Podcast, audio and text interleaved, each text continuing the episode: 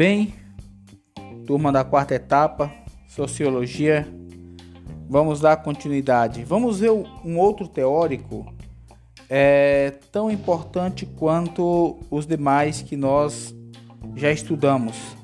Vamos falar agora é, de Karl Marx, tá? Ainda que Karl Marx ele é, não definia certo a sua obra como sociológica, mas muitos pós, né, Marx, né, Karl Marx, é, a considera como sim, como sendo sociológica, porque para é, Karl Marx a sua perspectiva, né, teórica, ela é parte, né, ela é extraída é, das relações sociais. Então, para Karl Marx, é, essas relações sociais elas se estabelecem em, diferente modo, em diferentes modos e tempos, tá? Então, em diferentes tempos e modos de produção, segundo é, Karl Marx. Tá? Segundo os seres humanos, produzem a realidade histórica social e dela são produto. Ou seja, o indivíduo ele que vive em determinada sociedade em determinado período a relação que existe entre, entre os membros desta sociedade é uma relação é, dos modos de produção. Tá? Então, segundo ele, os seres humanos eles produzem a sua realidade histórico-social. Tá? Então, somos nós que somos responsáveis em produzir né, a nossa realidade histórico-social. As relações sociais, segundo Marx, é, são determinadas historicamente, tá? Então, o indivíduo ou os indivíduos ou o grupo de indivíduos que formam a sociedade, tá? É, as relações mantidas nessa sociedade são determinadas é, historicamente, tá?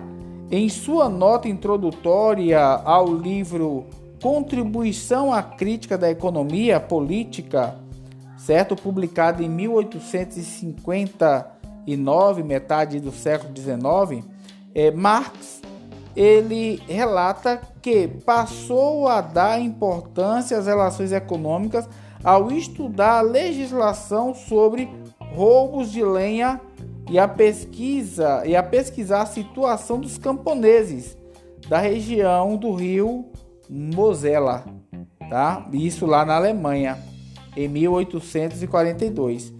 Então, é para Marx, o que, é que ele dizia? Não ser a vontade dos indivíduos que dava estrutura ao Estado, mas sim a situação objetiva das relações entre eles.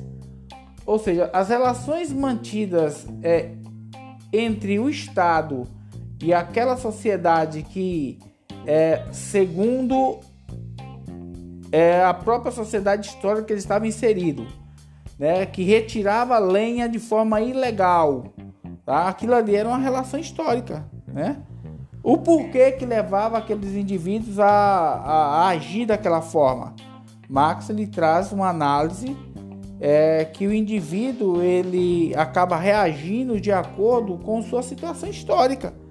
Né? Então, havendo necessidade e não tendo como satisfazer aquela necessidade, as pessoas que viviam na região do rio é, moleza, lá na, na, na, na Alemanha, Mosela, na Alemanha, em 1842, eles é, roubavam lenha. E roubavam lenha, tá? Para Marx, né, para Karl Marx, a sociedade moderna tem por base relações de propriedade.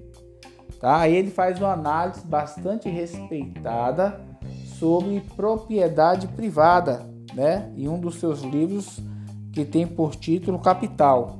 Tá? De um lado, os proprietários dos meios materiais de produção, né? que ele chama de capitalistas. Então, os capitalistas de um lado, tá? eles são proprietários, são donos dos modos de produção, das fábricas, das terras, etc. Já que a terra também é um modo de produção. E do outro lado, aqueles que vendem sua força de trabalho, os, tra os trabalhadores, né? Eles chamam também de operário. Então, os operários não têm o capital, Ele não tem os modos de produção. A única coisa que ele tem é a força de trabalho que ele vende para o capitalista.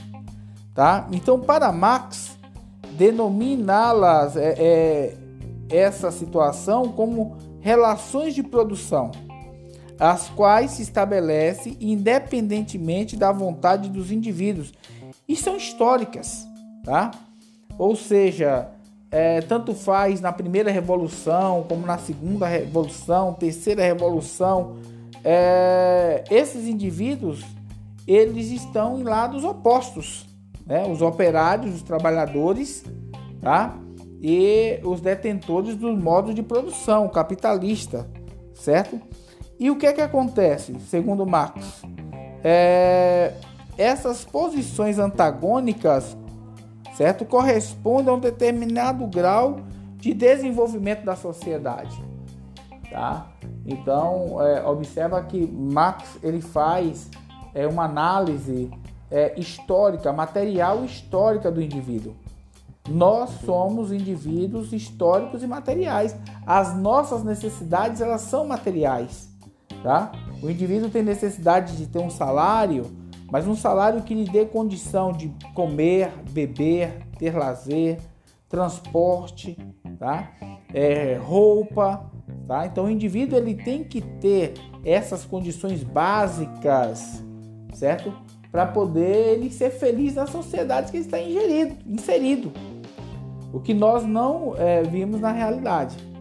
Tá? Se nós trouxermos a realidade do operário, do trabalhador brasileiro, né, ao salário que ele recebe, se for dividido em dólares, nós colocamos em média 330 dólares no máximo, é o salário brasileiro. E você vê o custo de vida, evidentemente que vai ter um distanciamento muito grande. Aí você vai entender isso quando você recebe o salário no final do mês e quando chega na primeira semana ou na segunda semana você já não tem nada, tá? Mas o salário já acabou, né? E aí você tem mais 15 dias para você poder remar.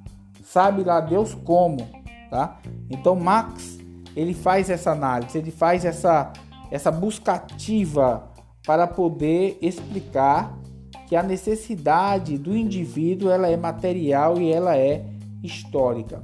Nós vamos ver mais adiante, ainda vamos retornar um pouco de Marx, quando ele vai falar sobre é, a teoria da acumulação. É bem interessante essa análise que ele faz. Então, pessoal, para nós encerrarmos essa primeira parte, a segunda parte do nosso conteúdo sociológico, eu vou falar apenas aqui do, dos conceitos básicos é, da sociologia clássica ou dos pais da sociologia, tá? Então, como nós falamos, primeiramente Augusto Conte, tá? Ele defendia as bases é, da sociologia, segundo Conte, ordem social, estágio teológico, metafísico e positivo ou científico da evolução da humanidade, segundo Augusto Conte. Segundo Emily Durkheim, fatos sociais, consciência coletiva, representações sociais, coesão social, solidariedade, integração social e instituição social, segundo Emily Durkheim. Segundo Max Weber, ação social, relação social, dominação burocrática, capitalismo ocidental e racionalização, segundo Max Weber.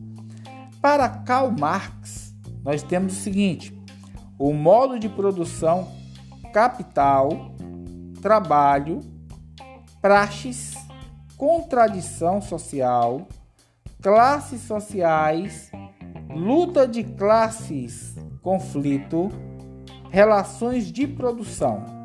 Então, esses são os conceitos básicos da sociologia clássica, tá? Então, nós terminamos aqui, tá? Vocês vão assistir, vão ouvir esse podcast, podcast tá? Que é, tem como objetivo é, clarear o conteúdo para vocês, ok? Então, um abraço e depois nós daremos continuidade é, com o nosso café sociológico, beleza?